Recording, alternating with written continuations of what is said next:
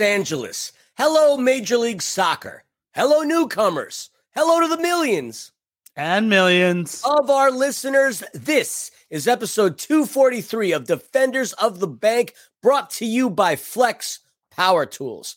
I am the wild child, the self proclaimed platinum hair flamingo. My name is Christian Filly, not because I'm from there, Philemon. Now, some may wonder why I refer to myself as a flamingo. Well, it's quite easy. They are very social, they are very noisy, they are known for grunting, growling, and nasal honking. And they also symbolize beauty, balance, and romance. And uh, yeah, and, and Scarf, before I introduce you, and I kind of already did, what do they call a flock of flamingos? Do you know? Ooh, uh, uh, uh pride. I don't know. What do they call a flock of flamingos? I'm blanking on this one. I know I know this. Damn it. Flamboyance. And that is a term that I what? can absolutely relate to. And I've uh, already given you the spoiler alert, but I'm going to introduce him anyway. Joining me all the way down in the South Bay. Huh. In Portuguese, they would call him Lenço. In Japanese, they would call him Sukafu. In Danish, they'd call him Hell's Taklu. In Bosnia and Herzegovina, they would call him Shawl. But in the UK, Australia, Guam, Canada, the US, and more specifically, Los Angeles and Nashville, they call him the scarf. What is good? By the way, looked it up. It's either a stand, a colony, a regiment, or a flamboyance. I, look, it's it's very rare where Filly gets to teach me something cool. Did not know a flock of flamingos called a flamboyance. Uh, by the way, there are only six species of flamingos in the world. Did not know that. You guys, I'm going to go on a deep dive about flamingos. Uh, Filly, you're definitely not eating enough shrimp though, because you're you're still regularly colored. You are not pink like flamingos, but that's okay.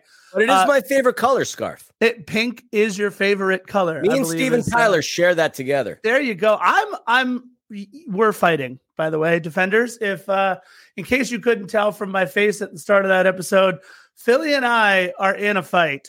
Uh, and the reason why is because this jerk had Phil's barbecue and I didn't.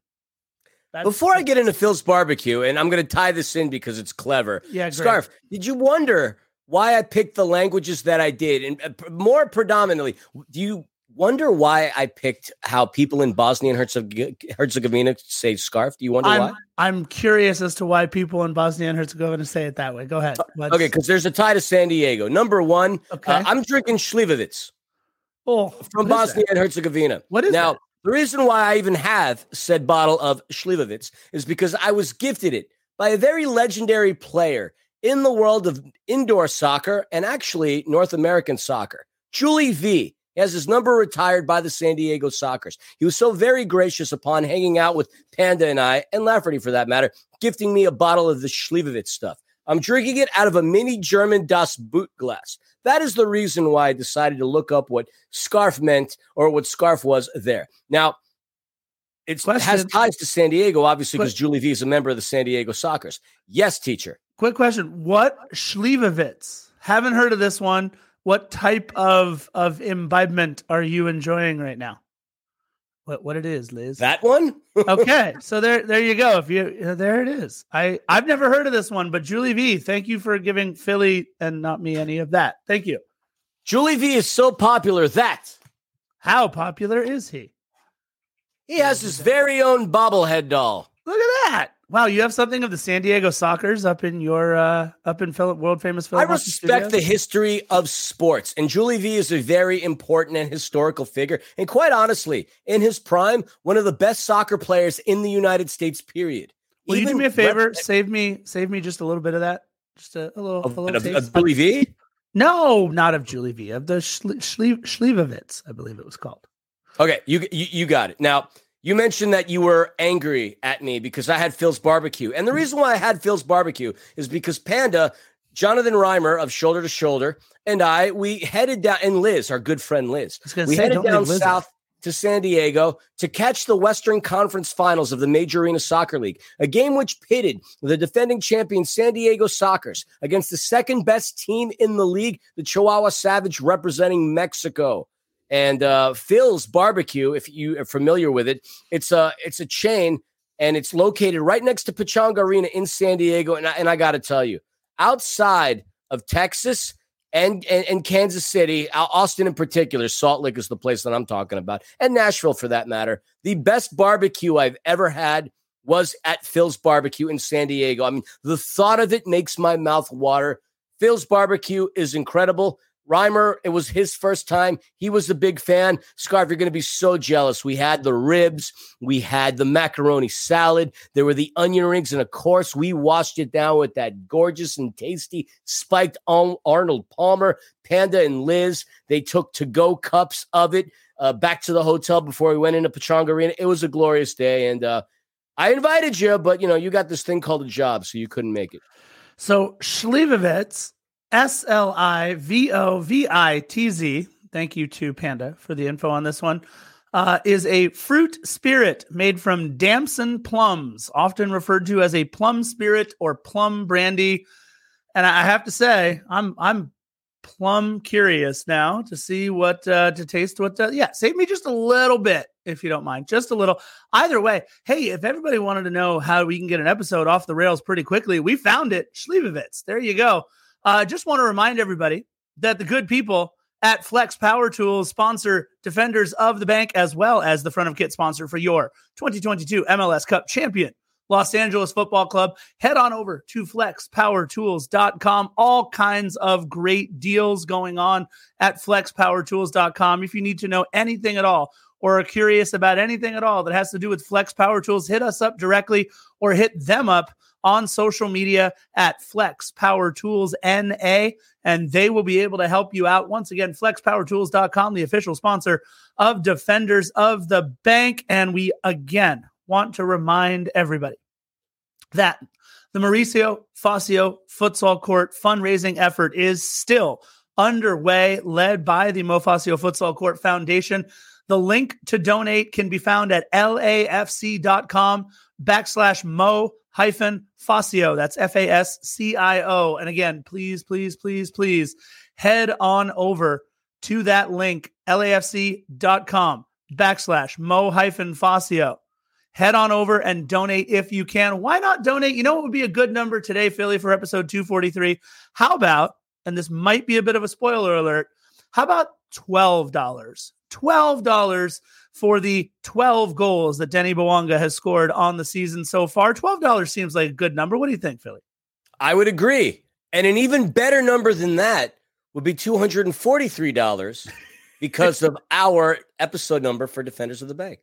That would be incredible. Or hell, even two dollars and forty three cents. Look, anything counts at the end of the day. Yeah, we need we need to make it happen, you guys. We got to get this court funded and built in Mo's honor. We miss you, Mo. Uh, we're it's going to be a, a pretty typical uh, this uh, excuse me episode of Defenders of the Bank. This day in LC history, some news and notes, and then of course a breakdown of the match. Uh, just just so that we can set things up uh, finish off the payoff that we were talking about earlier. You went down, saw San Diego Sockers against Chihuahua. Uh, give us a, a, quick breakdown. If you guys don't know, there is the uh, the indoor soccer team that plays out in the Inland Empire in Ontario, California, would be the Empire Strikers, and one of us uh, does play by play for them. The other is the Scarf. Uh, so that would be Filly. Uh, Filly does play by play along with Jonathan Reimer, who's the color man for the Empire Strikers, and Panda, of course, is the sideline reporter extraordinaire for all things Empire Strikers. They are in the same league, of course, the MASL, Major Arena Soccer League. Uh, they are in the same league as San Diego Sockers, as Chihuahua Savage, and Filly. Who are the two teams that are still? Are they still vying for a spot? Right, the last game is tomorrow. The, the last East? game is tomorrow, and that pits the Milwaukee Wave, which is actually one of the oldest uh, continuously running professional soccer sports franchises in the U.S. Uh, look that up. And the Baltimore Bell Blast, another very historic club in the world of professional indoor soccer. You mentioned it. Panda and I and Jonathan, we've been a part of this. The Major Arena Soccer League is something that's going to hit its 10th season next year. It'll be our fourth season in this league, calling games. Uh, it is a professional gig. It's not like a high school thing. We do play in front of crowds at Toyota Arena, and our games are casted nationally and internationally. We've been flown out to Mexico to call English broadcasts with the teams down in Monterrey and Chihuahua. And it is a beautiful sport, a beautiful league, a, a, a league that does not conflict with Major League Soccer because they they they go on on off season. So there's never been an off season for me. But if you look up the history of the MISL, lovingly referred to as the Missile, the Major Indoor Soccer League, you're going to learn a lot of amazing things.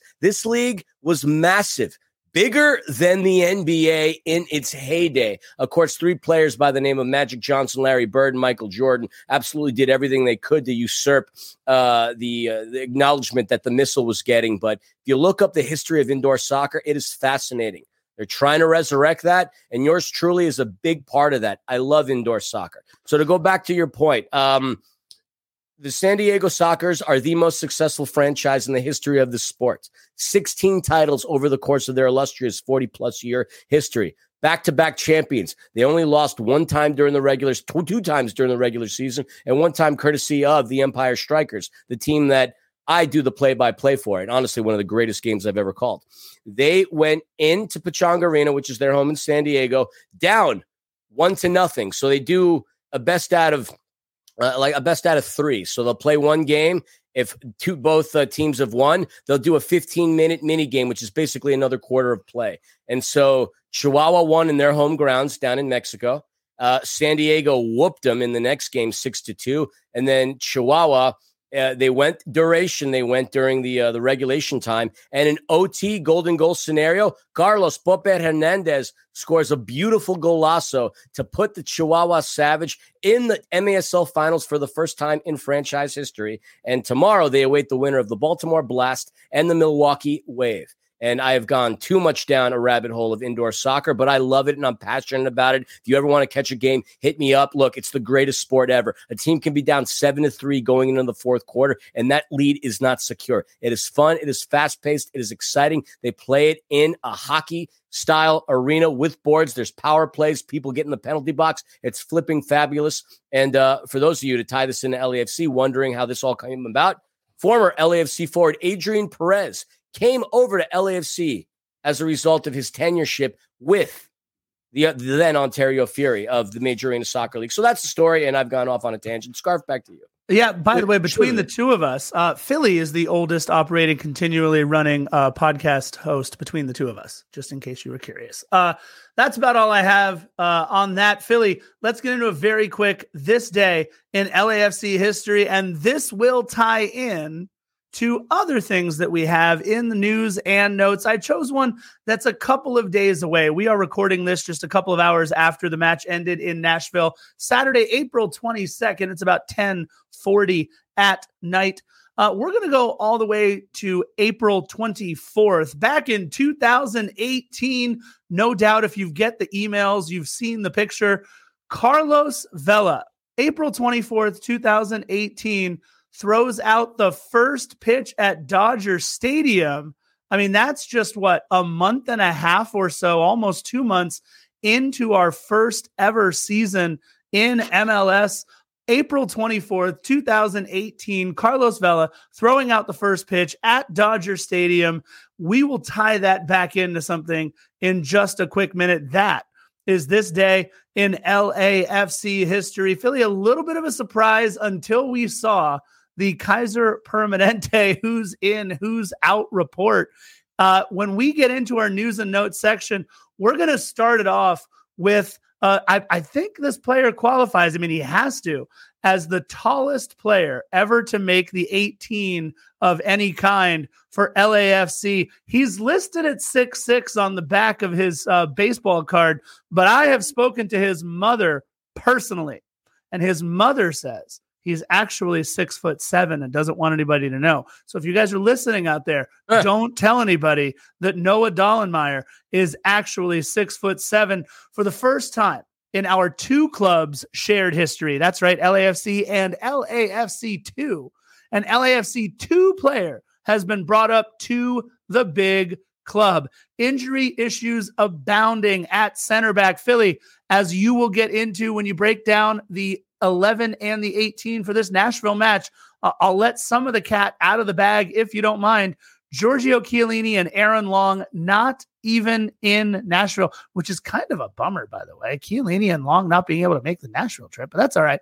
Uh, they were listed as questionable going into the match, but uh, not even amongst the 18. Uh, and Tony Leone, of course, out as well. That left really only two healthy starting center backs in Jesus Murillo and Denil Maldonado, who tried to give us all a heart attack, by the way. More on that later.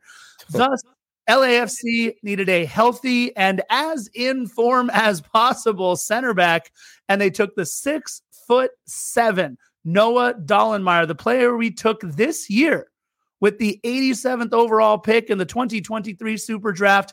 Congratulations to Noah Dollenmayer. Noah Dollenmayer making more history. Uh, I'll give everybody a little glimpse into uh, this day in LAFC 2 history. Noah Dollenmayer became the first player ever to get a red card for LAFC 2. There, there you go.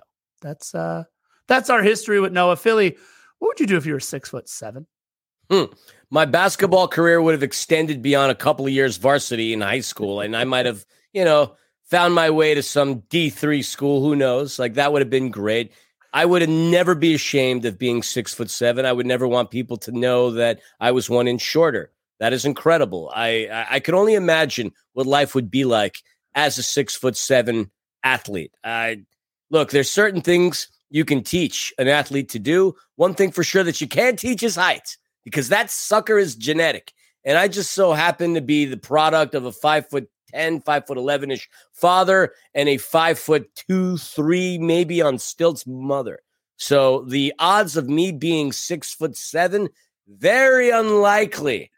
Panda had a better opportunity to be six foot seven than I did. But man, I might have actually had somewhat of a career playing professional sports. At the very least, I might have been able to extend my time from high school into college. Rather than considering myself an intramural superstar collegiately, I might have actually been able to be a collegiate athlete. And I would Man. say the same goes for you as a swimmer and a volleyball player. That would have extended your uh, athletic career as well. I, I, my dreams and hopes of maybe swimming for the U.S. national team would have maybe have been realized six foot seven instead of five, very five foot eleven. By the way, uh, that would have been absolutely incredible. Six foot seven. Michael Phelps uh, and uh, uh my quote unquote rival, I never beat him, uh, Michael Cavic, uh, who swam for Tustin and who got a silver medal in the Olympics against Michael Phelps. they're both six foot four. So I would have I would have towered over them and yeah, but they're still God's gift to swimming. So I probably would have never done anything. Filly, uh, another thing that we didn't unfortunately get to do this last week, our, our boys were in town for three games and we couldn't get out there. Wednesday was a very inconvenient noon starting time. Monday and Tuesday, we both had different things to do. But on May 1st, Filly, let's get ready to go nine innings rather than 90 minutes. LAFC night, Monday, against the Phillies. We get to hate the Phillies and cheer for LAFC all at the same time. Come on. I can't say I've ever been to one of the LAFC nights at the Ravine, and that oh, you know that might be best. a time to go because uh, of the professional sports teams that I have a vehement hatred towards. We obviously know what team I hate in Major League Soccer. The team I hate in Major League Baseball is without a doubt the Philadelphia Phillies. John McCarthy, I love you, buddy, but as a kid from Queens and a huge and ravenous Mets fan, I can't stand the Phillies or the Braves for that matter. I like the Yankees a little more than both of those franchises. But that's right. On May the 1st, we get that opportunity to go out there. I think what? They're selling tickets for $32.52. They no are. coincidence in terms of what the price point is for that LAFC package. Yeah, look, it, has been an incredible experience. I've been to God, if we've had three or four of them, I, I I've I've been to the last few, that's for sure um, eh, they're they're an absolute blast getting to hang out with everybody. The players actually come up into the section, or they have come up into our section the last couple of times. So again, this is May first, the Monday night match against the Monday night match, the Monday night game against the Philadelphia Phillies, LAFC night, May first. So get your tickets, uh, Filly, in just two days. Uh, Monday, April twenty fourth. Uh, kind of, we could see some big news around Major League Soccer, maybe some news around LAFC. Well, April 24th, a big date on the calendar for the MLS soccer season. You're right. That's when the transfer window closes. So there's been a lot of rumors and a lot of players that are, are being hinted at, at, at moving places. And, and, Tommy Scoops mentioned this on MLS 360 if you were able to catch that broadcast before a lot of the games started getting coverage around 430. Uh, as far as LAFC is concerned, no rumors in terms of players being brought in. But what we do know is that there's a lot of interest for players that we do have. That in terms of Mahala Kwadwo Opoku, he's gaining and garnering a lot of interest. and as is Jose Cifuentes. We know that Leeds had had had uh I don't want to say a, no that that this is family friendly. Had a bit of excitement towards uh Jose Cifuentes, as do as did Espanyol and as do Grangers in the Scottish Premier League. So we'll see what the deal is. Sifu, obviously coming out of a successful year last season, represented Ecuador on the World Cup front. It was rumored that he more than likely would have gone over the course of the uh, the off season, but he did not. I wouldn't say he's played up to snuff, although today he actually had a very solid game, in my opinion. But those are the rumors surrounding our club. And yeah, there's a lot of big names that people have been talking about. James Rodriguez is one. Uh, a player that was linked towards us is Enner Valencia, who represented Ecuador during the World Cup. He uh, had a fantastic World Cup, but at 34 ish, whatever, how old he is, the only way he would grace our roster is if we did that as a target allocation money, a TAM deal. I don't know what the deal is, but that window closes on Monday, and we'll see. A lot of the big news is going to hit the wire by Monday, but I don't believe we're going to be gaining any new roster additions at that point. Nashville will, a couple other teams will, but it's not. I don't think it's going to be us. And if it does happen, well then.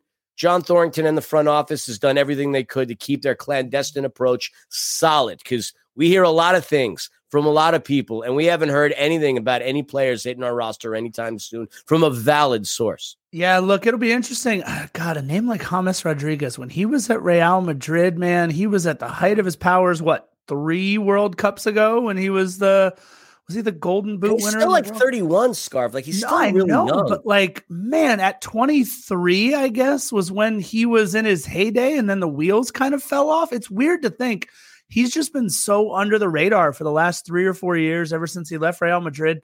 That would be an incredible name at 31. Would you have thought that James Rodriguez would become maybe, maybe by the way, because Olympiacos, by the way, just uh, he's out of contract. So it'll be it'll be interesting. Enner Valencia, dude has 12 penalty kick goals on the year. Plays for, by the way, Fenerbahce and uh, uh, that's that's we uh, have some ties to Fenerbahce. We do, right? Wait, I, I want to make sure I'm right. Enner Valencia does play for Fenerbahce, right? No, I could be wrong. Damn it! Now I think I'm wrong. Uh, no, I'm right. Yeah, he plays for Fenerbahce. Has 27 goals in 25 league matches. However, 12 of those goals are PKs. Uh, the reason why I, I know that is because I've been keeping an eye, as I know you have, Filly, on Fenerbahce, sponsored by Avis of all places right now. Uh, Fenerbahce with one Diego Rossi, uh, and it's been it's been an okay stint for Diego Rossi over there at Fenerbahce. We won't get too much into that on this episode uh, as we are rolling through the news and notes. It would just be kind of neat. James Rodriguez, uh, Enner Valencia. Uh, again, just to see them to come over to MLS would be pretty cool. Yeah, Filly, Thiago Almada, man, he's going to probably set the record for the most expensive player coming out of Major League Soccer, usurping Miguel Almiron. We'll see what the deal is with that. I, I love the fact that this league has gotten to a point where we're not bringing in – you know the, the, the Frank Lampards and the Steven Gerrards of the world. That was cool for what it was, uh, gimmicky, if you will, and that obviously put cheeks in seats. But I love the fact that we can have a player like Alfonso Davies leave Vancouver to represent Bayern Munich. I love to see Miguel Almiron doing his thing over at Newcastle. I love to see a player like Paxton Aaronson representing Eintracht Frankfurt. Like that's what's going to make this league grow. That is one way of many others that this league can grow. But it's pretty stinking cool that that's where we've gone to in the short tenure of this league. Dude, Thiago Almada absolutely killing. I mean, the dude starts alongside Lionel Messi at times on the Argentine national team. Are you kidding me? Uh, and and look, uh, more to come on on guys like that, right? I mean, we've we've sent a plethora of players over to Europe in the last little bit. You got guys like Chris Richards going all over the place. I mean, just it's been such a fun league. Uh, Mark McKenzie and, and Austin Trusty, they'll come up in something I'm going to talk about in just a little bit. But either way, this league is becoming a springboard for players. And Filly, uh, we in Mateusz Bogusz signed a guy who was the top one of the top 40 young players in Europe. I mean, uh, the again names are coming into the MLS and names are going out of the MLS at a rate unlike we have ever seen before. The 75th edition of USA and Mexico played to a 1 1 draw on Wednesday, April 19th, out in Glendale, Arizona. And of course, that saw two LAFC players, for better or for worse, make the start Kellyn Acosta played the full 90. Aaron Long went 70 minutes and maybe picked up a knock. It's hard to tell. I don't know, but the 1 1 draw. Look, Filly, you and I talk about it all the time. It's so cool to be able to see our players represent. And look, U.S. men's national team obviously has a special place for both you and I, but to watch any of our guys represent their national teams is an incredible accomplishment. And we certainly appreciate what Kellyn Acosta and Aaron Long currently mean to the uh, U.S. men's national team.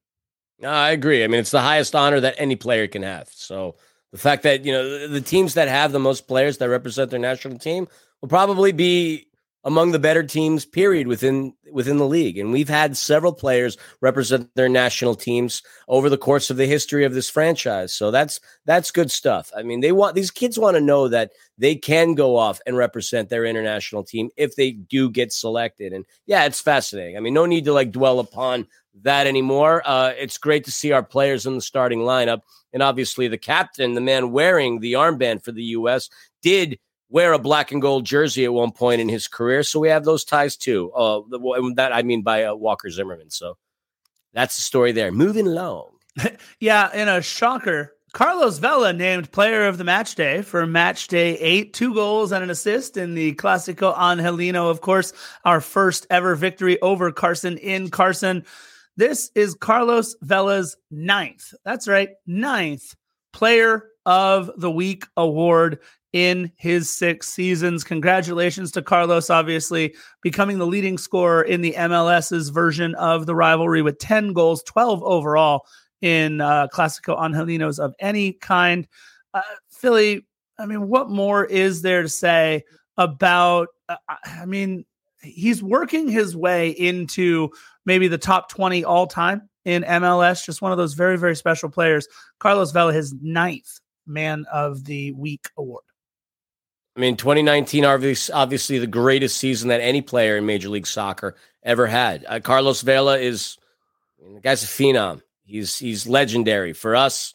People say that maybe he had a less than uh, stellar career internationally, but what can I say? The minute he wore an LAFC jersey, nobody's been better than him. Nobody's been more productive than him. And 2019 will go down as one of the greatest seasons that we ever had to bear witness to uh, unless Danny Bouanga obviously like turns turns things up even hotter than all hell, and he's already got 12 goals in all competitions very early on this season. Carlos Vela, without a doubt, the best player to grace the black and gold. If we did the retiring jersey thing, if we did the statue thing, Carlos Vela, no doubt, would get that honor and distinction because the guy is flipping phenomenal. Yeah, it'll be interesting, right? You, you can't. I mean, what's your thought on this? I'm curious. Uh, we're kind of going off a little bit, but you can't retire the 10 shirt, right? You just uh, uh at that point you just put them up in like a ring of honor cuz you need a 10, right? Like the 10 is the that's the shirt that everybody wants to wear, right? You don't retire numbers in soccer as much as you like put them in the ring of honor, right? I mean, I guess it depends. I mean, all rules are meant to be broken. There is no rule that's meant to stand. Um, I mean, you look at I, I don't know why I'm thinking about this. A club like uh, in Eastern Europe, like club, Dinamo Bucharest, had a player who died on the pitch. Um, and the North End stand for uh, for that team in their stadium is named after this guy. They retired his number as a result of his tenure there. It's there are no rules. I mean, globally, everybody has like their own thing that they do. Um, I mean, the NWSL obviously put the number 22. Well, actually, Angel City put the number 22 up in the rafters. Not to say that LAFC would do such a thing because number 10 is a very common and popular number. Uh, I mean, the likes of a Manchester United don't do that. But look, there are no rules. And anybody who thinks that this is the way that things should be done, I, I, don't buy into that. I mean, you, you follow rules and guidelines, and that's fine. But at the end of the day, you write your own rules. That's where you become a, a game changer, a trendsetter, uh, a club of that distinction. And if the powers that be want to acknowledge and give the respect to Carlos Vela by retiring his kit, by all means, I have no problem with it. I mean, there's so many numbers that people utilize. It's not the same as it was back in the day where your best player wear the number seven or the number nine or the number 10. I mean, our best player was the number 99. That wouldn't have been the case 30, 40 years ago, but it is the case now. You could wear the number, I don't know, 73, and it wouldn't matter unless your name's uh, I, the worm, Dennis Rodman, I suppose. But there are no rules, bro. Like, do whatever you want. It's just up to the club to decide whether or not they want to do that. And I don't have no problem with it should they decide to retire number 10. You've had a couple of fun meanderings down some rabbit holes right now. I like this. This is a this is a fun Philly that we're getting right here. Brought almost eleven o'clock at night. My I know, man, right? I'm struggle busting it. I San Diego. That Reimer and I were certainly enjoyed ourselves. So I appreciate you saying you're enjoying this because, like, well, I'm literally struggling to get through this episode. Well, listen, listen. One of the rules that you do have to follow, Philly, if you want to make the U.S. Youth National Team's under 17 club it, that's to be under 17 years old, or at least be in that age range so you can get called in. And that's exactly what Christian Diaz did of the LAFC Academy. Just want to say a big congratulations to Christian Diaz of the LAFC Academy, who was called in to the U.S. Youth National Team under 17. See, I figured out how to make a segue out of that, Philly. Yeah, we, will figure this out. With that. Uh, Philly, you and I finally got to sit together. I was it the first time that we've sat together at Angel City for a match this year. I think it. I think it might have been. Yeah, it was. It definitely uh, was. And we're gonna get to do it again tomorrow against San Diego. Yeah, man. I look. I I missed it. Uh, just being able to sit there with you, watch the match. Uh, Philly, of course, the president of the McCaskill Mafia. Uh, chairman of the McCaskill Mafia. Excuse me, chairman of the McCaskill Mafia. Uh, they got rid of Tyler Lussi and Cari Roccaro, so I'm um, I'm on the Dani Weatherholt train now. I don't know. I'm trying to find. Look, obviously Alyssa Thompson is special, but uh, ACFC dropped their first Challenge Cup match of the season last Wednesday, two nothing to the OL Reign. Their next match is an NWSL League match, like Philly just mentioned, tomorrow against Alex Morgan, Taylor Kornieck, and the rival San Diego Wave on Sunday, April 23rd at BMO and Philly. We could see the Angel City debut of the oft talked about, finally signed, and hopefully in her Angel City kit, Julie Ertz, U.S. women's national team star. It would be really cool to see Julie Ertz gracing the pitch at BMO. Uh, Philly, I agree because our uh, our U.S. women's national team player that is the face of the club, unfortunately, has been hurt and hasn't had any presence in Angel City FC's locker room. The only thing that she's done is launch a clothing line that is very unaffordable. So hopefully Julie Ertz can come out there and do her thing. I'm certainly looking forward to that. Yeah, it'll be interesting to see whose spot she winds up taking in the starting lineup.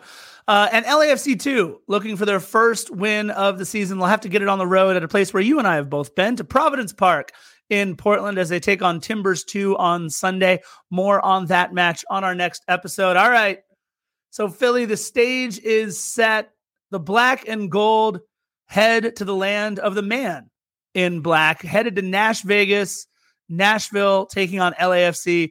And last year, Philly, the uh, the road was uh, was kind to both of the visitors in this matchup last year. Yeah, neither team won in their respective home grounds last season. LAFC lost to Nashville on decision day at the bank last season, and uh, LAFC ends up beating Nashville in Geodis Park last season. So nobody's ever won in their respective home turfs interesting statistic. And they've only played each other twice throughout their history. Nashville, obviously, being an expansion franchise. Now, this is a Nashville team that has come into the season that is grossly underperformed. A team that sits sixth place in the West, 11 points, a 3 3 and 2 record. Not that great. But one thing that's been consistent upon this team is that their defense has been stellar, only allowing three goals coming into this matchup with LAFC. LAFC obviously was had the same exact scenario, but they allowed two goals by the Carson Galaxy two weeks ago.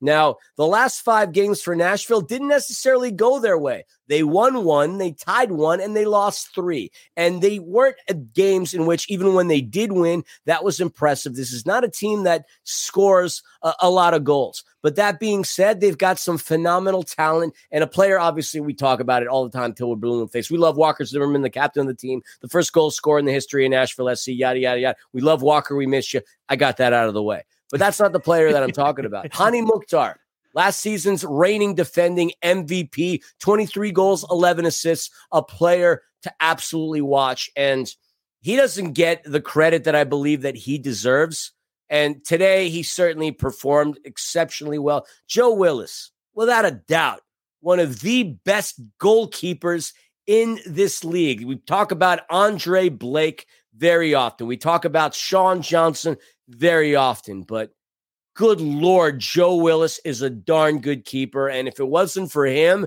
Nashville would have been Smashedville after what LAFC did once they started getting themselves into the game. But a very talented team and a team that obviously expected to welcome LAFC in the darnest of ways. Do you find it ironic at all that on the day that LAFC strolls into Geodis Park, it was Walker Zimmerman bobblehead day? There are 17 games over the course of a regular season. There is no coincidence that they made this game against his former club, Walker Zimmerman bobblehead day. And by all means, I need, want, I love collecting bobbleheads. I need that bobblehead scarf. And I know you're a collector. Make it happen for us. Dude, you are absolutely right. I want nothing more than that Walker Zimmerman bobblehead in my collection. Look, uh, full disclosure here, people. When we signed Andy Najar, yeah, yeah, El Papel. Yeah, when we That's signed, what he was made out of. In case you were wondering why he gave we gave him that nickname. When we signed Andy Najar, I went out and bought his DC United bobblehead. Didn't cost me. Really? I didn't even know this. Yeah, it didn't cost very much. It was like five bucks.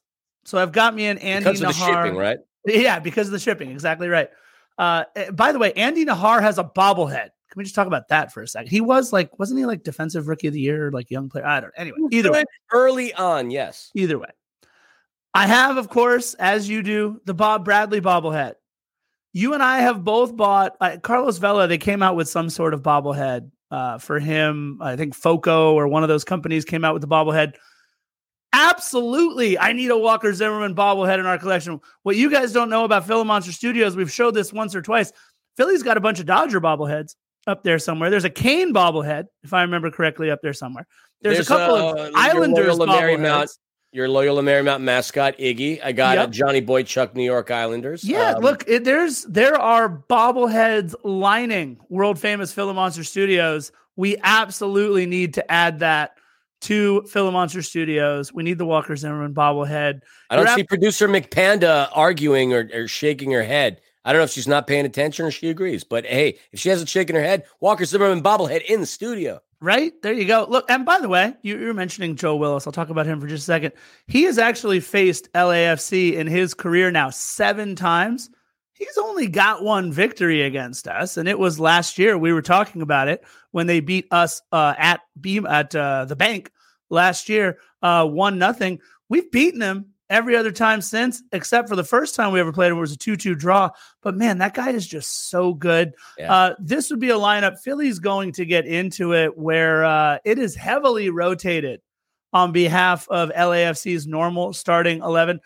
I, I do want to get one other thing out of the way. You mentioned the Walker Zimmerman, We Love You Walker train. And yes, that still runs firmly through Philly Monster Studios. It runs right in front of the scarf wall uh, the world famous scarf wall down in Lawndale, California.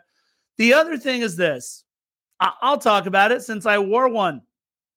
Man, these parlay jerseys are not great. I don't like this year's parlay jersey. Most of the time, I'm at least ambivalent about our parlay jerseys. Well, I can tell you this we are 0 for our last two. Really didn't like last year's, and I really don't like this year's. I can't unsee the fact that this just looks like a rash guard on our players. Like we're all like 11 years old, headed out to the beach with like floaties and a rash guard. And it's, I just hate it. I don't know why, but that like, there's like that blue kind of stripiness going on right over the shoulders. It just looks like a rash guard, man. I just look, Parlay for the Oceans is a fantastic organization. This is what the sixth year I think that MLS has partnered uh, with Parlay for the Oceans to do something like this with the kits. I love the cause. I love everything behind it. I just don't love this year's execution. And to get it out of the way, it is not an LAFC choice. Uh, it may not even be an MLS choice. It's a partnership with Parlay for the Oceans and Adidas, and they come up with this whole thing. So for everybody saying like, "Oh, why couldn't they make it black and gold?" No, no, no, no. As you saw today, if you follow anything else about Major League Soccer, every single team that was on the road looked the same, and every single team that was at home looked the same. The other color, by the way, We got the black one. The other color, even though it looks a whole lot like teal or aquamarine, is called they called acid it acid green. Green. Yeah, acid green is more of what Ecto Cooler used to look like rather than what you must have been on acid to think that that color was green. Yeah, I just, but again, first of all, I'm already upset about the jerseys this year. I don't like slim fit jerseys because scarf is not slim fit anything. But the the parlay jerseys which tend to fit a little snugger than regular jerseys so now you're what you're trying to do is you're trying to stuff scarf into a snug slim fit nah that's not that's not it's not great I like the jersey. I, I actually really do. I like the color scheme of both the black one and this acid green. I love loud, wild, vibrant colors. I'm a fan. I did not buy last season's because it was just bland, man. There was just nothing to it. The pink uh, could have been a little more vibrant, and that would have given me the impetus to want to acquire it. I don't own that one, and I don't own season one of LAFC's parlay kit mainly because, well, I was an idiot and I didn't buy it. And still to this day, that's probably the best one that they ever came out with. But I am a fan of this kit. I'm going to wait till it's on sale because something tells me that it's not going to go out and yeah, I mean, for those of you who are just like, why, why isn't it black and gold? I mean, Scarf already dictated it to y'all. That, that's the reason why. And the reason why every team in Major League Soccer wore these colors is because today, Sunday, uh, sorry, Saturday, April the 22nd, was Earth Day. So that's the reason why they did this. Uh, and, and I like the cause and I like the kid. It's certainly one of the better ones, in my opinion. You may not like it, Scarf. You may not like the way it fits, but aesthetically, it sure beats the hell out of last season's. Yeah, you can have it. Anyway, all right. Well, okay. Can I? You have it. You don't like it. Maybe it'll fit me if you don't like it. I don't think it will. But let's get into oh. the lineups first. How about head coach Gary Smith for Nashville? We're talking about uh, the only manager that they have ever known. He's managed all 109 matches for Nashville in his managerial career. He was also, by the way, the head man when the Colorado Rapids won their only MLS Cup, which is kind of neat. Uh, in 109 matches, uh, I shouldn't say 100, 109 matches total uh, for Nashville. Uh, he has won 42, dropped 39, uh, excuse me, dropped 28, and drew 39, and that's that's in his overall uh, MLS head coaching career. But the dude has an MLS Cup on his resume. You certainly can never take that away from him. Uh, from Harlow, England, he actually grew up playing in the uh, Arsenal Youth Academy, which was kind of neat. Played for Fulham and then a bunch of other lower uh, lower tier teams in England. But he brings a wealth of experience to Nashville. Unfortunately, out for this match would be Sean Davis, Nick DePuy, and Randall Leal. Those are names that we are used to seeing suit up for Nashville. So three opportunities would open up in the 4 4 2 that Nashville likes to play. And you mentioned goalkeeper Joe Willis, who came in to the match leading the MLS in save percentage. And it's safe to say he did not hurt his standing at the top of the statistical sheet in save percentage for Nashville today. The St. Louis native coming in with five clean sheets on the year. The back line of four would begin with Daniel Lovitz, the Pennsylvania native who played with both Toronto and Montreal before Nashville and actually has 13 U.S. men's national team caps. In the middle of that back line, the Indiana who, who, who? Jack Maher, baby. There, there you go. The IU represented very well in Major League Soccer. Yeah. The second most winningest franchise in Division One history, the Indiana Hoosiers. See, I, I open the door and Philly just plows right in every time I mention the Indiana do, Hoosiers. I plow in when the door is open. He knew it was coming. Jack Maher, the number two overall pick in the 2020 MLS Super Draft. Of course, lining up next to Jack Maher, the 2020 and 2021 Major League Soccer Defensive Player of the Year, the player who scored the first goal in Nashville history after playing with the black and gold for our first two seasons. The former Furman Paladin, Walker Zimmerman. That's right.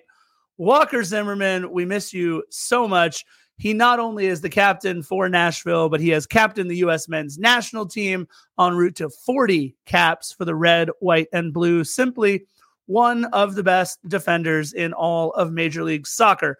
Uh, on the back line, rounding it out is Shaq Moore, the Georgia native who played extensively in Spain before Nashville, 17 U.S. men's national team caps. In the middle, they run four in the midfield. Fafa Picault, the longtime MLSer, he's kind of had a fun career, Philly. He's played in Prague, Italy, for FC St. Pauli. I know you're you're a big FC St. Pauli fan. I like St. Pauli. And of course, he's also played for teams like the Tampa Bay Rowdies, the Fort Lauderdale Strikers, and Nashville, marking his fourth MLS club two caps for the U.S. men's national team. He's kind of like the Jesse Orosco of Major League Soccer players. He's literally been everywhere and played for everyone. It's kind of neat. Uh, look, if I had a career and I couldn't be a big superstar, I'd love to have a career like Fafa Picault. Kind of fun uh, being Fafa.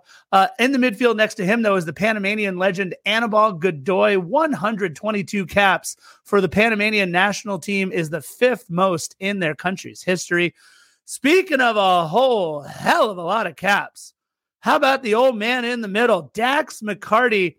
It's his 400th start and almost 500th appearance in Major League Soccer or for a Major League Soccer club. He became the third outfield player behind Chad Marshall and Kyle Beckerman to notch 400 starts in his MLS career, almost again 500 overall appearances for five MLS clubs and 13 U.S. men's national team caps. Midfielder Alec Muyl, Alex Muyl, excuse me, the New York, New York native, almost 150 matches with the Red Bulls, closing in on 100 matches for Nashville. And their two forwards up top, Teal Bunbury, born in Hamilton, Ontario, Canada, but he is U.S. capped as he has capped four times for us. 250 plus caps with the Revolution, 100 caps in Sporting KC, and now here he is in Nashville.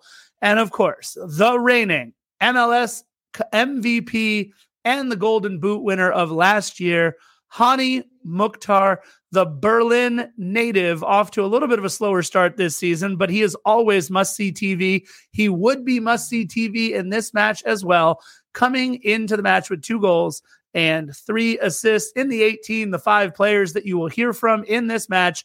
Taylor Washington from Somers, New York. He was actually a teammate, Philly, of John McCarthy. And it's kind of hard to tell, but he might have also been a teammate of Tomas Romero while they were all at Bethlehem Steel. CJ Sapong, the Virginia native with 400 MLS caps of his own, but not all starts. 98 goals in his career and four U.S. men's national team caps. Jacob Shaffelburg, the 23 year old from Nova Scotia who came over from Toronto, he has four caps for El Maple Tree. Jan Greguš, 32 year old Slovakian who wasted a season in San Jose after being a DP in Minnesota, 36 national team caps for his country. And making his MLS debut today would be the 24 year old from New Hampshire, Josh Bauer. And that is your 18 for Nashville. This is why you listen to our show, Defenders, because not only do we entertain you, but we inform and educate you. We want people listening to this podcast to know and understand their opponent. How can you go into battle without understanding who it is that you're going up against? And that is exactly what we like to do. Scarf, that was a phenomenal breakdown of Nashville SC. And quite honestly, you do this better than any broadcaster or anybody on MLS 360. So kudos to you, my man. Now, you mentioned Gary Smith being at the helm of Nashville, and you mentioned his career statistics and all that other stuff. And unless, unless Taylor Twellman and his counterpart during the broadcast were wrong, Steve Cherundolo on the precipice of history within his own regard. Coming into this game with a 26 9 and 6 record, a win today, which unfortunately he would not obtain, spoiler alert, would have put him, he would have set a record for most wins by a coach in 50 games. I'd have to double check what that statistic is um, later on. Obviously, LAFC tied that. A win was.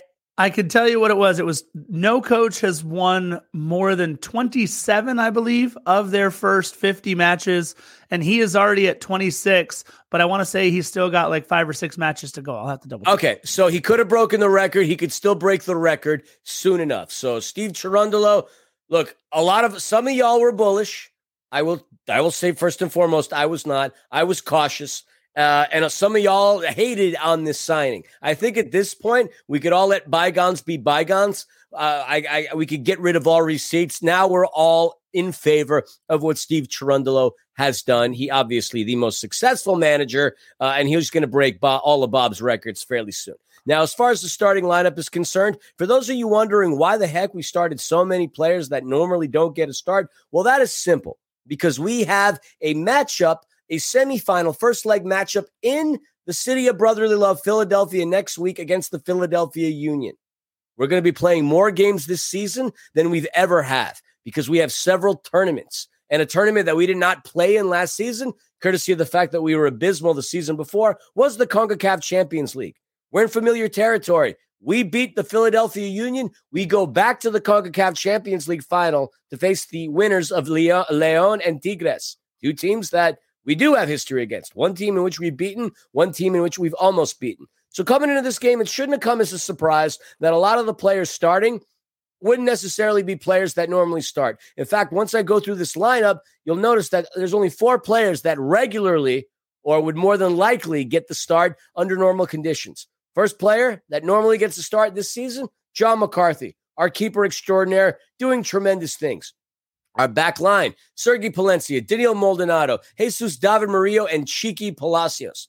Our midfield, consisting of Ilie Sanchez, Jose Cifuentes, and congratulations to Erik Dueñas for being the second homegrown LAFC player to get a start. The kid was awesome today. He's been awesome in LAFC too, and honestly, he's been awesome since he's gotten the ability to play. He he sat out a good portion of last season and the year before with an ankle injury, and he's just come on so much stronger and doing things that just, I mean, the kid's the kid can go to prom, but he's in a game in Geodis Park doing amazing things, passing the ball, threading the needles. In a players like Denis Bouanga, I have nothing but respect, praise, and love for Erik Dueñas, and of course, all of our homegrown and academy players. Up top, Stipe Biuk, Stipe Biuk, Denis Bouanga. And I have so many things I like to say about him as well. And then Mateusz Bogusz getting his first start and only his second game as a member of the Black and Gold.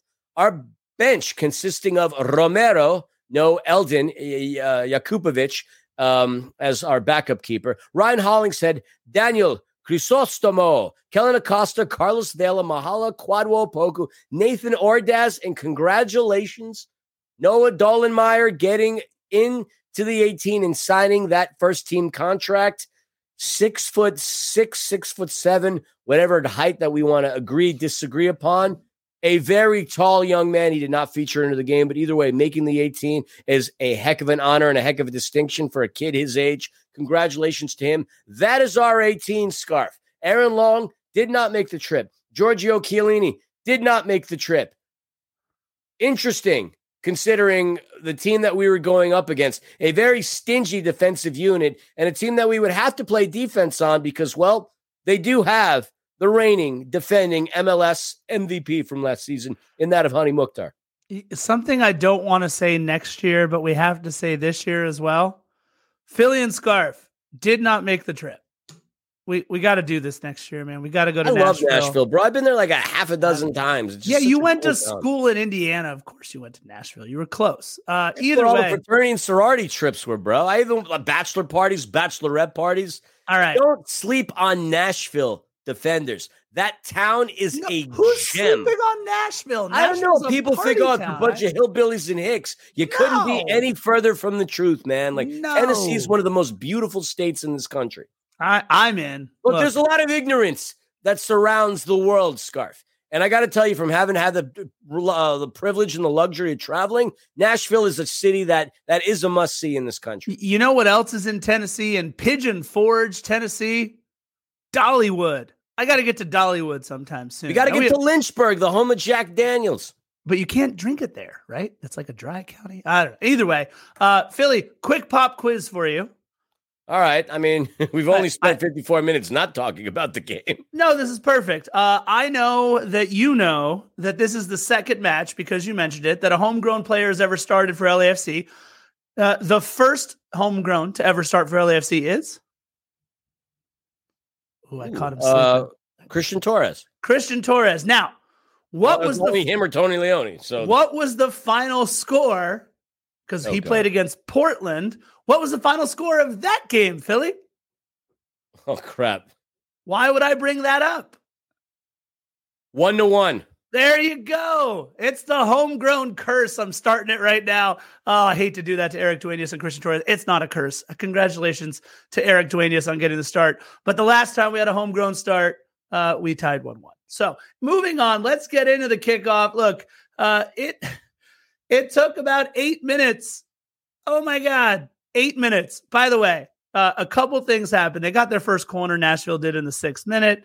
It, I just love to Philly when they they zoomed out on the broadcast and they you just saw Walker Zimmerman walking into the box getting ready to do something for their first corner kick. I was like, this dude just kicked open the saloon doors, is walking down to where he needs to be, and is going to get set. And I was like, this dude is damn well about to score on a header against LAFC the way he came walking. And the only thing he didn't do was kind of put his arms back and do the Conor McGregor strut as he walked into the box. I love that.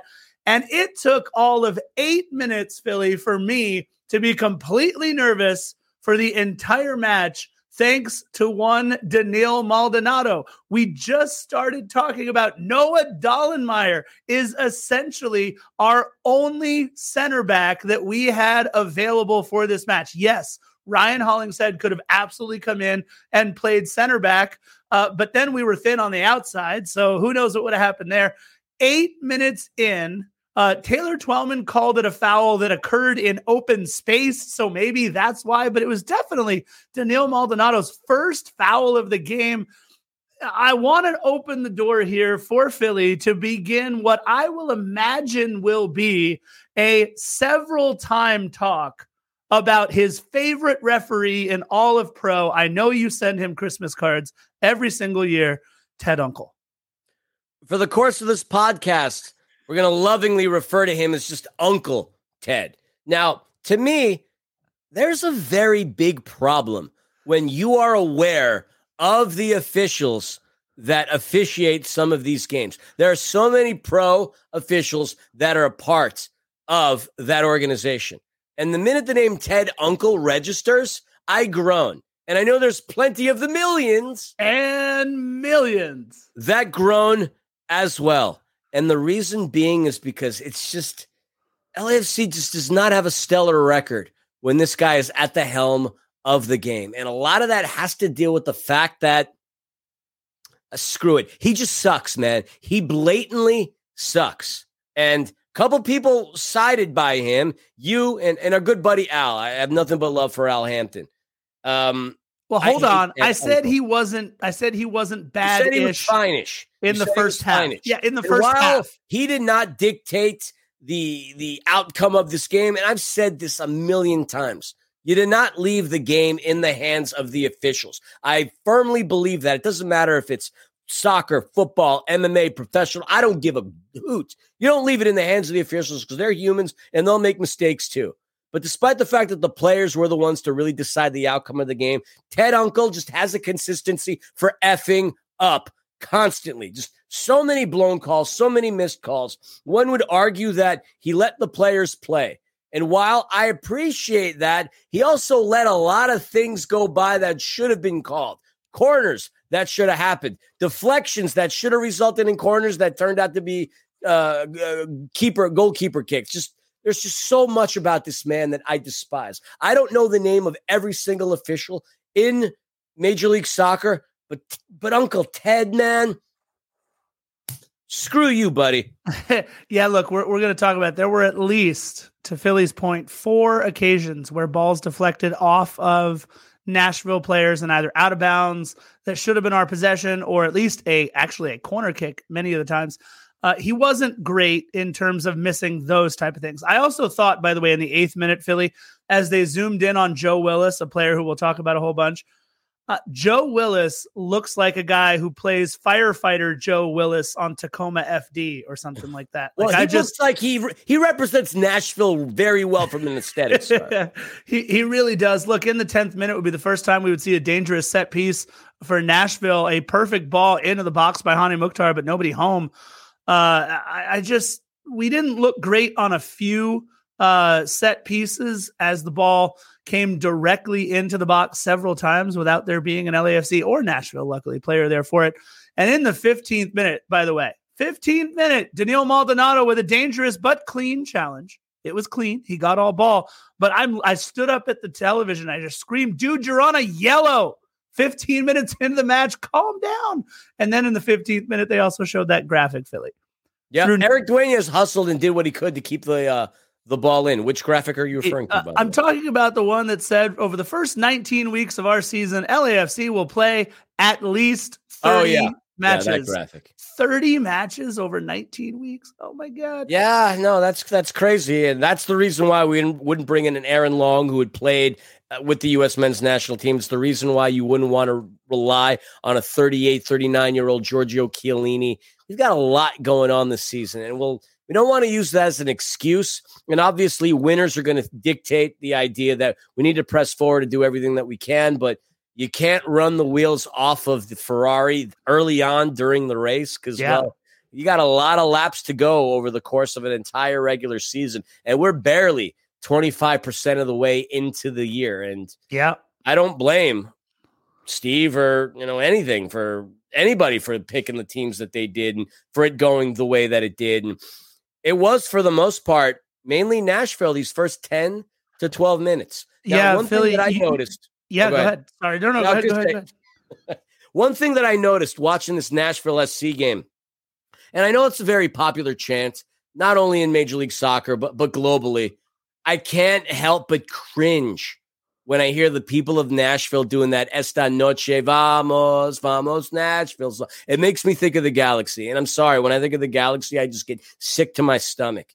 When I hear Nashville doing this, I'm like, y'all are very loud, much louder than a lot of other supporters and a lot yeah, of they sounded arenas. great on TV. It sounded great, but I mean, I, I can't be the only lover of the black and gold that cringed hearing that song, making them think of that team down the 110. I absolutely despised hearing that chant every time I could. And they they chanted that one a lot. You want to talk about unoriginality, and obviously people will say a lot of things. They'll point fingers and say, "Oh yeah, these guys do that stuff too." But look, the Esta Noche thing to me, I associate it with the Galaxy. Nobody else in Major League Soccer, and hearing Nashville do it, the music center of the U.S eh, y'all could do a little better than using that song as a chant. Yeah, Music City, Nashville. Uh, also in the 19th minute, by the way, a nice bit of maneuvering into the box by Mateusz Bogusz. I really like what we saw from Mateusz. Uh, he found Denny Bouanga, who put one just wide of Joe Willis, but this is the first instance, Filly, where it looked like the foot of Joe Willis is what forced that ball out of bounds. But instead, nope, your boy, Ted Unkel, rules it a goal kick rather than a corner. This was the first instance where we were like, ah, yep. Uh, Joe Willis, though, getting all the props he deserves just two minutes later. Nice little give and go. Uh, Jose Cifuentes to Denis Bouanga, who gets it right back to Sifu, and a very solid save. I, I know if you ask uh, Sifu, he probably thinks he should have put that in a little bit better of a spot, a little bit of a tougher angle for Joe Willis to get to, but a nice little give and go. It was good to see Sifu active early in this one, Filly. You and I have been talking about it. We've kind of missed the offensive firepower uh, of Jose Cifuentes. We were hoping that as he would see the ball go into the back of the net, that good things would begin to happen again for Jose Cifuentes. I mean, you want to go to Europe, my man? You, you, you find the back of the net. You play better than you've played all season long. Like I don't know what what the deal is. He started out the last two seasons red hot, and he's played well. Sifu's a fantastic player. I love Sifu, but there's been something like off. Uh, he's been holding back a lot, or he's just I don't yeah. know. There's just something that's been missing with the way that he's been playing. He obviously scored that goal uh, a couple of games ago, the nice banger that obvi- almost missed as well. Just got lucky that it hit the correct side of the post that went in. But Jose Cifuentes had one of his better games. Yeah, Joe Willis did his did his thing to to thwart L, uh, LAFC from finding the back of the net. We're looking at the 29th minute. Joe Willis denies Denis Bouanga. Great save by a great goalkeeper, and I mean his goals against average being one. I mean, he's leading the league. I mean, I think he's number two in the last like three or so years in goals against average. People don't talk about that enough. Like this kid is a phenomenal, phenomenal keeper. But moving right along, the last thing that you'd want to do is cede a, a goal to the home team, in particular one that doesn't score very often. And I um I don't want to sound like a prophet. He's obviously the team's leading scorer in last season's MVP, but he has not scored at home, and he would break that streak against LAFC in a critical moment in the 35th minute. Yeah, look, something that Hany Mukhtar has never done in his Nashville career has gone three straight games at home without scoring. That's still the case, unfortunately. Some emergency defending from LAFC goes a little wrong. There's chaos in the box. We can't clear one out of the box. And with Teal Bunbury lying there in the middle of the box, which we'll talk about that in just a second, Hany Mukhtar finds a small opening, puts it with his left foot uh, to the right of John McCarthy. McCarthy tried to come all the way out, and Sergi Palencia was right there on the back line, but couldn't react to it fast enough. Hany Mukhtar finding enough space. Uh, look, if you go back and look at the Teal Bunbury being down in the middle of the box, we can. Producer McPandas, roll the video footage. Let's we can take a look. see that right now. I like it. Let's see. Producer McPanda. I I don't. So I see her camera. I don't think she's there right now. This is fun. Uh, oh, uh, hold on. Let's let's uh, let's see if I can do this. this hold on. Last, oh boy, oh boy. last time we, we did specifically okay, say. I, I got it. Hang on. All right. Good luck. He's got there first. More back in over Bunbury. He's down. Ball's loose, and it is in. And it's Mukhtar. Over the last two seasons, that's more than anyone in this league completely against the run of play. A half chance, maybe a penalty on Bunbury. The ref doesn't blow it, but you play until the whistle. And that's exactly what Hany Mukhtar has done here in Nashville. And they lead 1 0 here at home. There he is. Look, he's down. The ball's right there. Oh. That's brutal. Uh, the guy's good. He's in the right place at the right time, and he got awarded with it. I mean, he finally breaks the the goose egg, getting his first goal in front of the Nashville faithful, and that yeah. certainly got that crowd roaring. And it's it's hard to tell, right, if that's Denil Maldonado or Jesus Murillo, uh, who maybe causes enough contact to warrant a penalty on Teal Bunbury. But if that's Denil Maldonado, we're 35 minutes in and we're probably down a center back.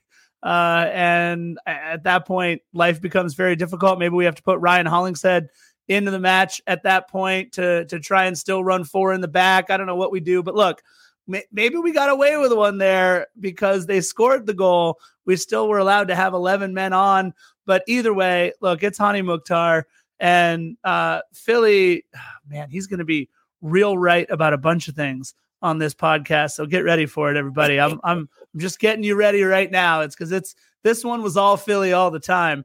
Uh, I I really it should have absolutely been two nothing just four minutes later, as I don't know what Jesus Murillo was doing, giving that ball away to Hany Mukhtar. It, Teal Bunbury made this great run by keeping on that left side, drawing our defender away, and a beautiful step over, leaving Hany 1v1 with J Mac but somehow we got lucky, Filly.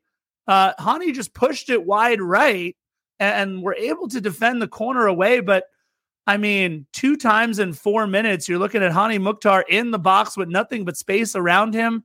It, it should have been 2 nothing, Filly. No, I agree. I mean, he created a fantastic opportunity for himself. Absolutely breaking Denil Maldonado's ankle on that run, too. We got lucky that he just missed to the right. Uh, obviously, John McCarthy's left. We were lucky not to be down 2 0 at that point. Had Hany gotten the brace at that point, we're looking at a completely different game right now. A completely yeah. different game. Um, a minute or so later, we had a really good run from the back. Bogusz gets himself a shot, but it was a routine save for Joe Willis.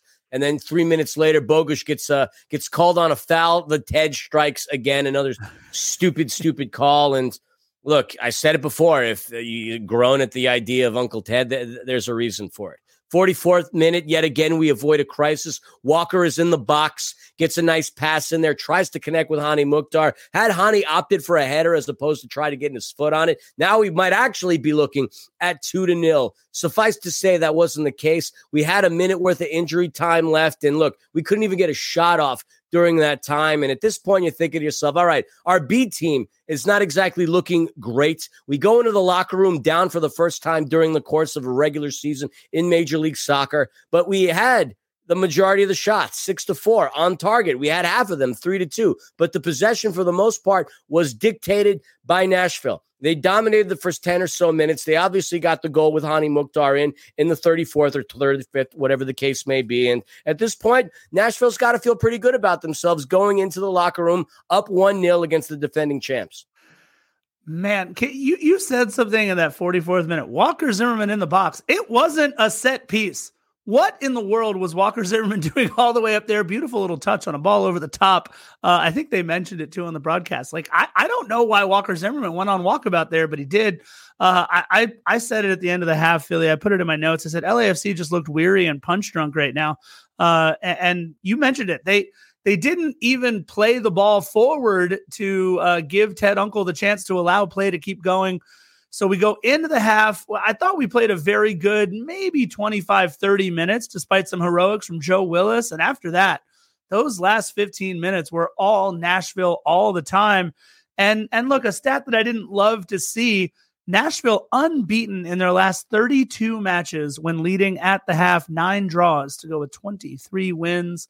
Neither club, Filly, making a sub at halftime and the fireworks would start right away in the second quarter, second half, excuse me. A great ball over the top from Joe Willis to Hany Mukhtar in the uh, what is that 51st minute or so, right after Denny Bouanga made a, a shot, or, excuse me, took a shot right at Joe Willis. Joe Willis makes the save and puts the ball all the way up over the top, but apparently Hany Mukhtar just offside in the 51st minute. And Filly, I got to see a bicycle kick by Sergi Palencia in the 53rd minute. That was fun.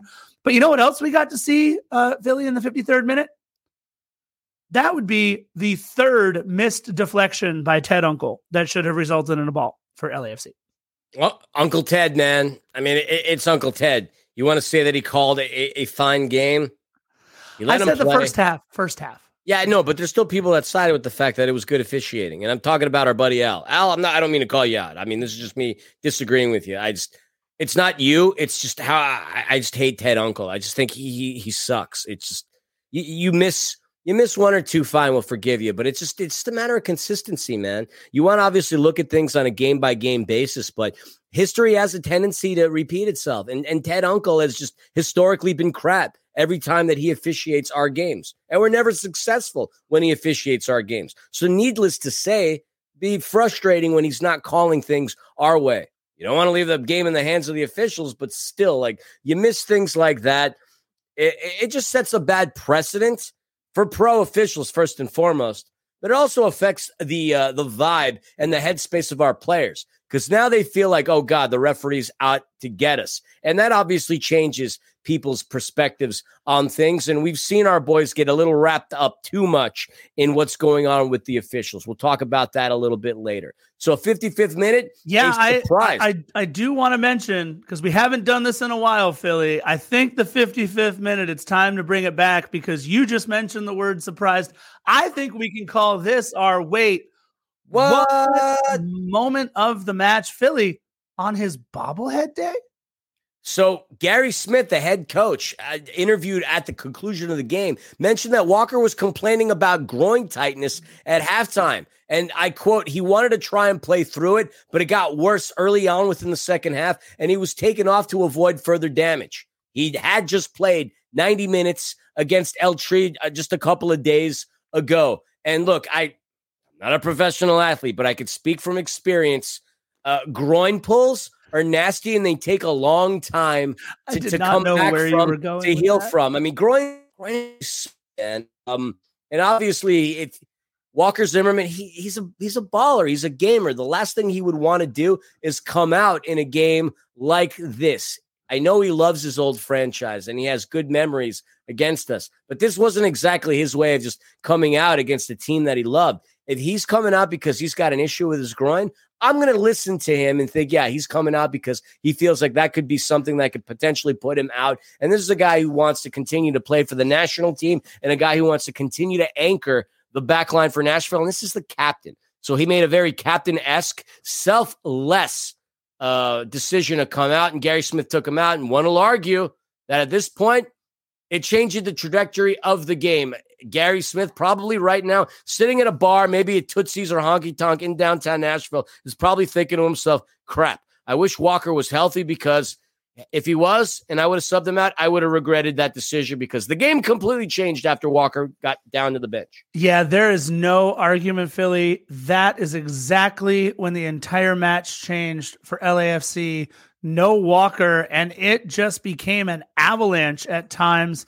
Uh, I felt like Nashville got some control later on. We'll talk about that in a minute, but uh, okay, this is this will be the last time where I help Filly beat this dead horse. But in the 57th minute, Denis Bouanga into the side netting, and it clearly went off of Anibal Godoy. Uh, of course, uh, Ted Unkel missed that one. That would be the fourth such deflection that should have gone our way. Oh, I think that was the wrong one, Filly. No, uh, horror. That's the way that sounds. Oh, that's horror. Okay. All right. We'll go horror. with that. Uh, I said those misses are definitely starting to feel costly. We're talking about several set pieces now. But don't worry, Filly, in the 59th minute. All right. So, Filly, your pick for players to watch for Nashville was Hany Mukhtar. I mean, obviously low hanging fruit. I picked and, him because he was ripe for a goal and he hadn't scored at home. And your pick for LAFC was uh, the man who didn't score against the Carson Galaxy and the man who's now still and is going to be the team's leading scorer, if not one of the golden boot contenders for the black and gold Major League Soccer, Denis Bouanga. That's right. Uh, not only is he a contender for the Golden Boot, but this is now his seventh, tying him with Jordan Morris for the Golden Boot lead in the 59th minute. A great takeaway. Look, Jose Cifuentes was pressing high, but it was Stipe Biuk who got this takeaway. And of course, just as Denny is nearing the top of the box, he fires it to the left of Joe Willis. And just like that, Filly, we are level at one, just four minutes after Walker Zimmerman comes out, the entire tenor of the match has now changed. We are back level. And and dare I say, Filly, for the last half hour of this match, it's almost disappointing that we didn't come away with the win. You're right. And uh, to quote the great George Michael, let's go to the videotape. Oh, you nifty. Here's Bouanga. Still Denis Bouanga! Denis Bouanga! What a wonderful goal! He keeps on going, and he levels the match for LAFC. Let's watch the steal by Stipe. I love this. On the ball, Cifuentes, Biuk, turn the ball over. This is Denis Bouanga running right through the middle. Neither center back stepping forward and forcing him to make an action, to go wide, cut back. Alex Muyl coming off his backside. Nothing from Lovitz. Nothing from Jack Maher. And everything Denis Bouanga does is to put the ball in the back of the net. That's his 12th goal in all competitions. Clown shoes. There's something that Taylor Twellman said. Let me see if I could find the quote. Uh, yeah, it's 90 minutes of pure hell defending yep. Denis Bouanga. And that goal right there was a result of that 90 minutes of pure hell. Joe Willis and Nashville are lucky that Danny didn't have a couple more. But quite honestly, we could also argue that in the first half, we're quite lucky that Nashville also didn't have a couple of goals. Uh, the soccer gods were very um, not biased today. They were very fair and very equal. And Denis Bouanga getting his 12th goal in all competitions put us in a really good spot. Denis, honestly, other than 2019 Carlos Vela, I'm going to say that that Denis Bouanga is the best player that we've ever had on LAFC. I love Chicho Arango. The guy was fantastic. But if I would have to pick between the two, from a technical level, from a passing ability, from from uh, from a striking ability, I would take Denny over Chicho uh, 11 out of 10 times. I don't think this is a hot take, but Denny is is special. And you wouldn't know that he can do this considering like his history playing at Saint Etienne and so, and the other clubs that he's played for. He has found a renaissance. He is just doing things that he probably hasn't done since he was in a youth academy, and that's score goals in in in, in bunches. He's just such an outstanding player, such a smart player, even doing things just like off the ball stuff. You watch him, the runs he makes, his passing ability, even the eye that he has. He's just he's just so stinking good, man. Like I love Danny Bouanga. Yeah, look, this is something though that when we brought him over, right? Everybody was saying like, just wait, this dude is ready to light things up. I mean, look, it, you're right though, right? It's not since what 16, 17 when he was playing in Liga 2 uh, for Tours FC did he have 16 goals in a season. Other than that, I mean, over the course of all competitions in seasons, he's put double digit goals into the back of the net but we're talking about a 2023 calendar year that is going to be incredibly special for one Denis Bouanga. 12 goals in 12 competitions. He is in the prime of his career. He is a prime athlete, and we are incredibly lucky to have him at LAFC. In the 67th minute, CJ Sapong and Jacob Shaffelburg come on for Teal Bunbury and Fafa Picault. And we got a giggity yellow and most of the time, you're disappointed. In fact, I'm looking at you, Jesus Murillo, later on in this match. You're really disappointed when players pick up a yellow, but what a smart yellow by, of all people, the 18 year old, the youngest kid on the pitch. Hell, he might be younger than some of the ball boys that were tossing the balls back. either of these teams. 18 year old Erik Dueñas. And, and look, Taylor Twellman and I, we have kind of a love hate relationship. There are things that he says that I want to pull my hair out, and then there are things that he says I that I go, that, see, this is great. This is why I like Taylor Twellman.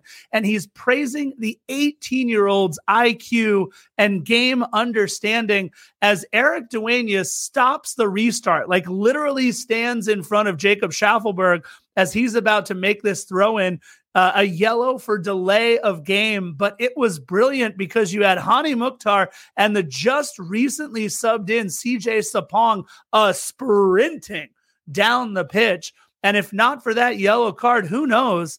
It could have been a situation for LAFC because they call the yellow not soon after.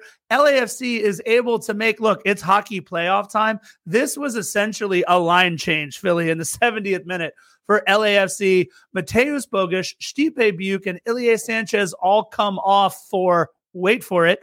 How about U.S. men's national team midfielder and MLS All Star Kellyn Acosta? How about MLS MVP and former Golden Boot winner, the captain, Carlos Vela? And how about the most heartwarming story in our club's history, possibly in one Mahala Opoku. These are three of our starting 11 Filly that get to come in at the 20th, uh, 20 minute mark to go in the match. Of course, Carlos Vela getting the captain's armband from Ilie Sanchez. Yeah. And I mean, Steve Cherundolo sees what Gary Smith's hands are. And by him inserting CJ Sapong and obviously Jacob Shaffelburg, he's looking he's looking to score. Like these are guys that are, are, are goal scorers. Shaffelburg's the second leading scorer on this team, and CJ Sapong, while he hasn't found the back of the net at all this season, still a very dangerous player. So at this point, you got to think to yourself, the next 20 minutes are going to be wild. And no doubt they were. The 73rd minute, CJ Sapong had a shot that J Max saved. Oh. Uh, obviously, that, that earned the corner. Nothing came out as a result of that. 76 fouls on, on Cifuentes, not called. And once again, I'm just I'm so flipping sick of Uncle Ted missing calls. This would be, you know, construed as he's just allowing them to play. But dude, you're right in front. I understand that you don't have any hair and you have a receding hairline, but bro, not only is your hair gone, your freaking eyesight is gone. Like, how did you miss some of the crap that occurred within this game? It just just just so pissed but, off when they had the MLS 360 show early on before all the games started at 4:30. Uh, one of the panelists, I forget her name, but she's like obviously in charge or a high position within the officials. She asked, she was asked about how the officials were, and she she rated it a B plus with VAR being a B. And the reason it's got to be that low as opposed to an A because of morons like Ted Unkel. Like I, I hate this man. Wait, so wait, wait, wait, wait. Do you really not know who that is that you're talking about right now? I'm just, I'm just. Look, I also mentioned like I'm a little partied out, so like I'm kind of forgetting who exactly it is. Filly, that is Christina Unkel. Oh, no kidding. I didn't know that. yeah, I didn't wait. I, I I didn't even put two and two together on that. Oh, it's fantastic. Whoa! Forget what you said earlier. That's the wait. what moment? Whoa! I had no clue. Wait, is that her dad or her uncle? I have to look it up. I don't know. Now. Oh my god, I had no clue. It, I didn't Oh. even think about it that way. I just died right now. I am so happy that you had no idea. Oh my god, I didn't. I didn't even like have the wherewithal. It was more ineptitude on my part to not know that. I do my homework, but that one got right by me. By the way, she has her her JD and an MBA. That's pretty crazy. She's Yeah, a, she's she's she's, she's, a smart cookie. she's I mean, to quote Snagglepuss, "Heavens to Murgatroyd." Like I can't believe I missed that. oh, that's fantastic. I, I gotta someone's gotta find it. What's her All right, well, well, you we'll find it. Let's just you you keep looking for it. I'll I'll, I'll go on. Let's see if let's see if producer Panda can, can find that information for us. Uh, look, that's fantastic that you did that. That made my whole day. Uh, Filly, just one minute though after that foul didn't get called, you had to like Erik Dueñas using Ted Unkel as a screen as he came out to receive that pass. I kind of liked it. He was like, "All right, Ted, you've kind of been acting like a midfielder for Nashville this whole time. I'm gonna I'm gonna help you out here. I'm gonna use you as a midfielder for us for a He was bit." acting on the pitch.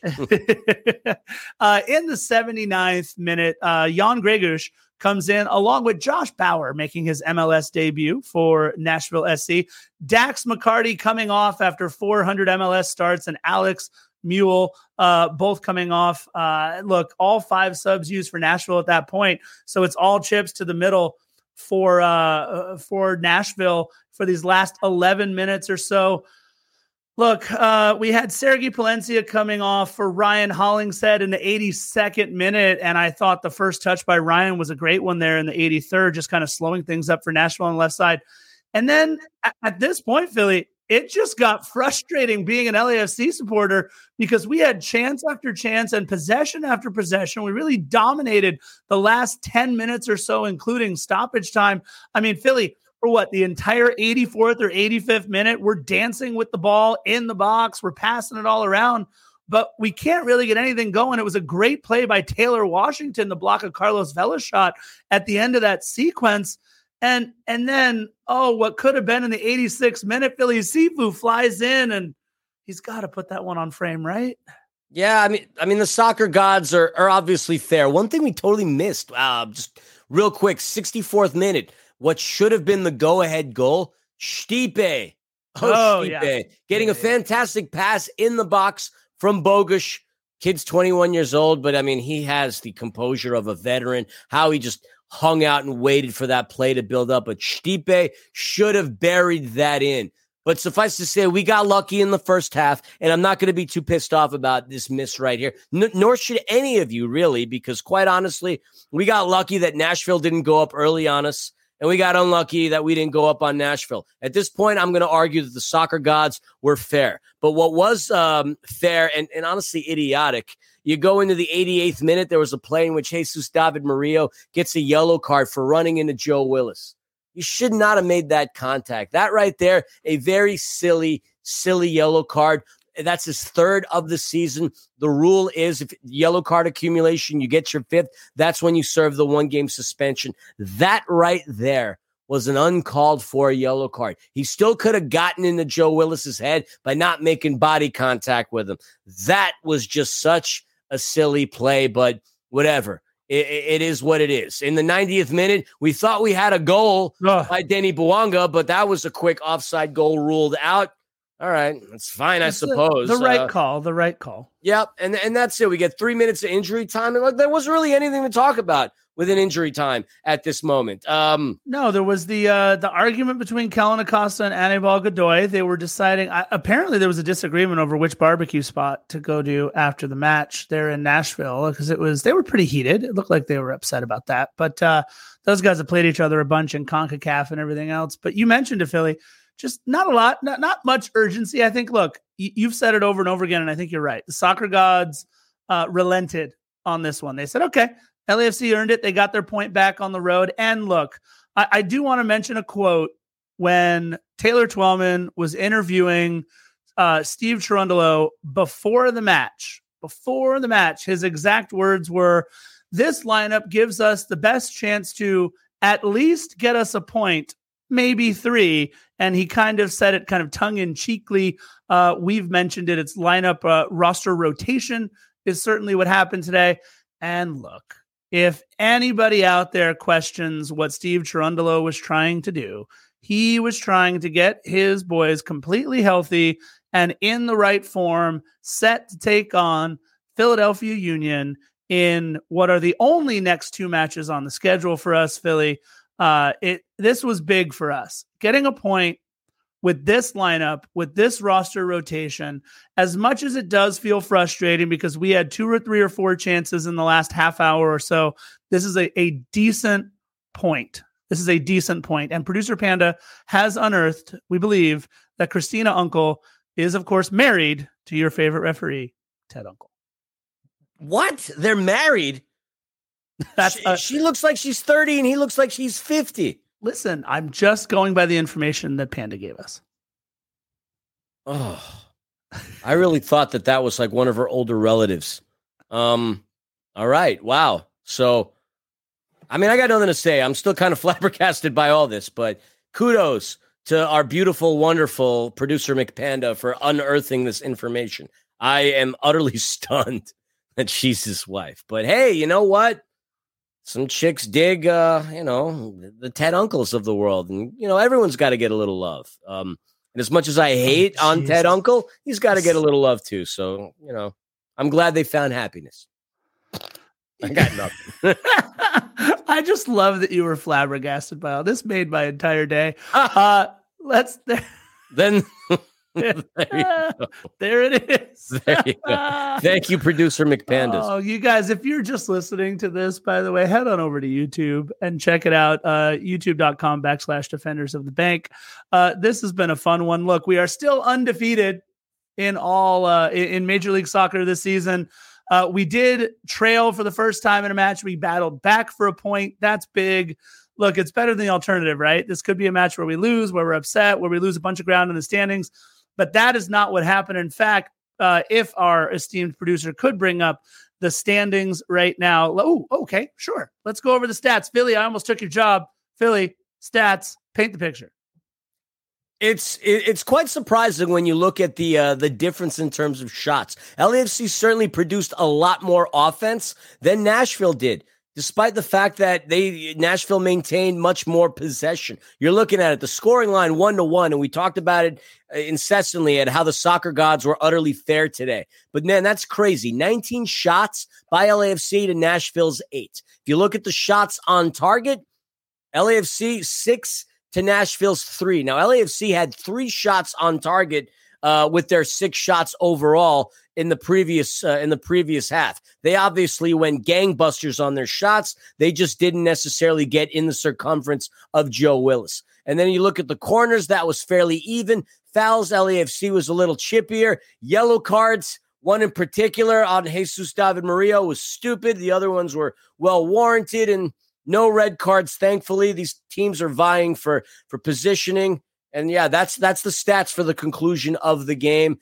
Possession was dominated by Nashville, but the end of the day, who gives a hoot? It's the scoring line that matters, and both teams walk out of Geodis Park with a win. This is the first time in the history of these two franchises that a tie has occurred. As mentioned, LAFC lost to Nashville at home on decision day last season, and LAFC beat Nashville last season uh, in Geodis Park. First time that these two teams have tied against each other. Yeah, he made me nervous as all hell after the eighth minute, but uh, kudos to Denil Maldonado.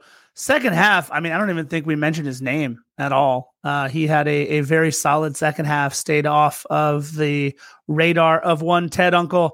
All right, now here's where we can get to the standings uh, because all of the games have been played now in the Western Conference. There's just a matchup for Atlanta looming in the East. And you could see it LAFC now third in the West with St. Louis and Seattle tied on 19 points apiece. LAFC third at 18 points apiece. Uh, and that means, Filly, uh, we are in the catbird seat, as Vin Scully used to like to say, uh, because we have a game in hand on both of those guys. So uh, uh LAFC's points obviously putting us third in the West, but in the race for the supporters shield. And, and what I like about this too, Filly, I don't love the fact that we're down there in fifth on 18 points, behind, of course, Seattle, behind, of course, St. Louis And how about Bruce Arena, what he's doing in New England and what they're doing over there in Cincinnati? 20 points apiece for those two clubs. But I love that second column, that points per match, where there we are at 2.25 points per match, just ahead of FC Cincinnati and the Revolution's 2.22. That means we still control the supporter shield destiny. One of our goals this season was to defend the shield, and and we still have that in our sights, Filly. So far, so good.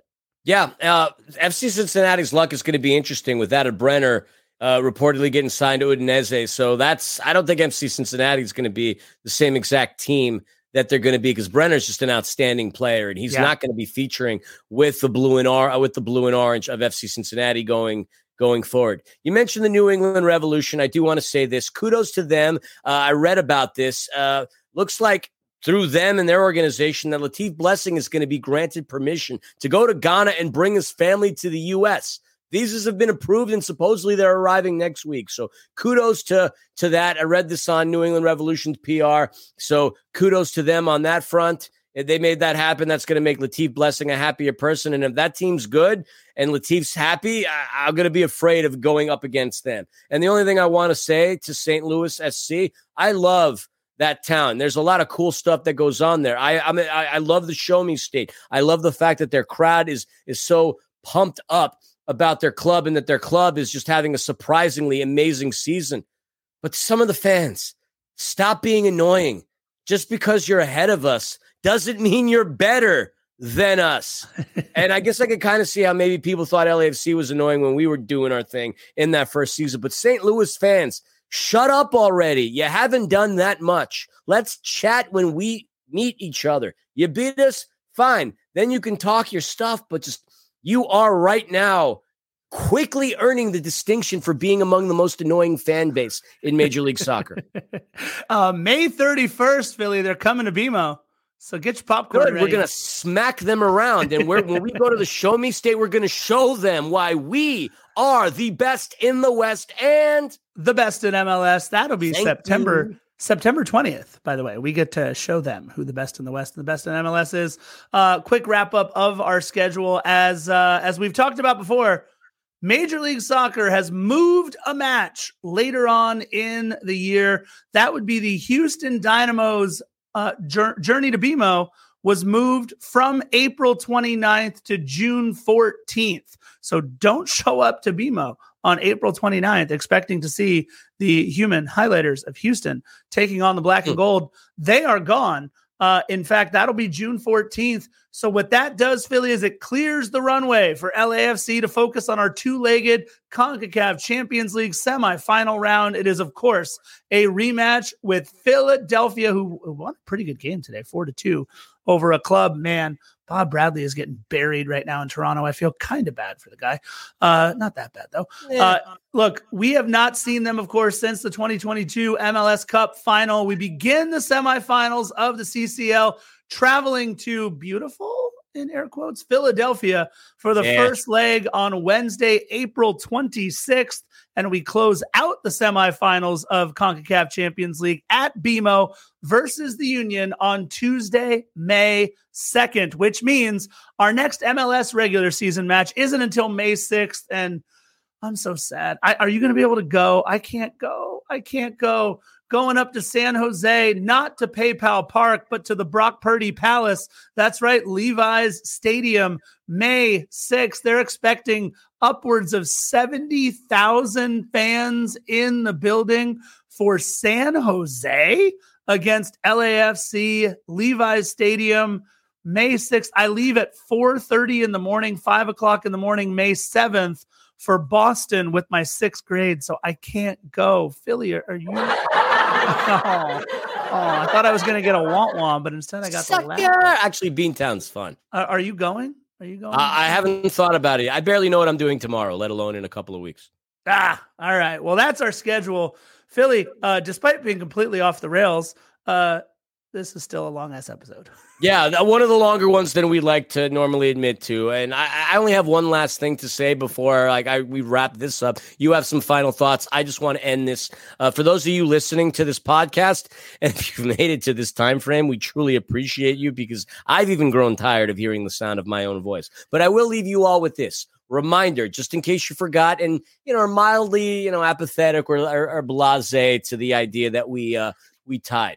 Keep in mind, we're undefeated still because we are the trailblazing MLS Cup raising, always competing, Carson beating, rip roaring, styling and scoring, black and gold wearing. Hate on us because you can't stop swearing. Champions of this league and owners of Major League Soccer. We are LAFC.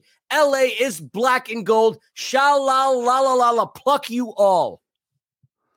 Oh, okay. There it is from Filly. Uh, I just wanted, I also want to remind everybody don't forget that LAFC is still the last undefeated team in all of Major League Soccer. And with tonight's result, LAFC has never been undefeated through eight matches of their season. That's the first time in six years. And in the past 20 years, 20 years, Carson, 20 years, LAFC is the only team to go unbeaten through its first seven plus games in multiple seasons. We've only had six seasons to start to make history, people. This is what we do. And with that, let's let producer Panda play us off. It's time for us to say bye bye. Bye bye.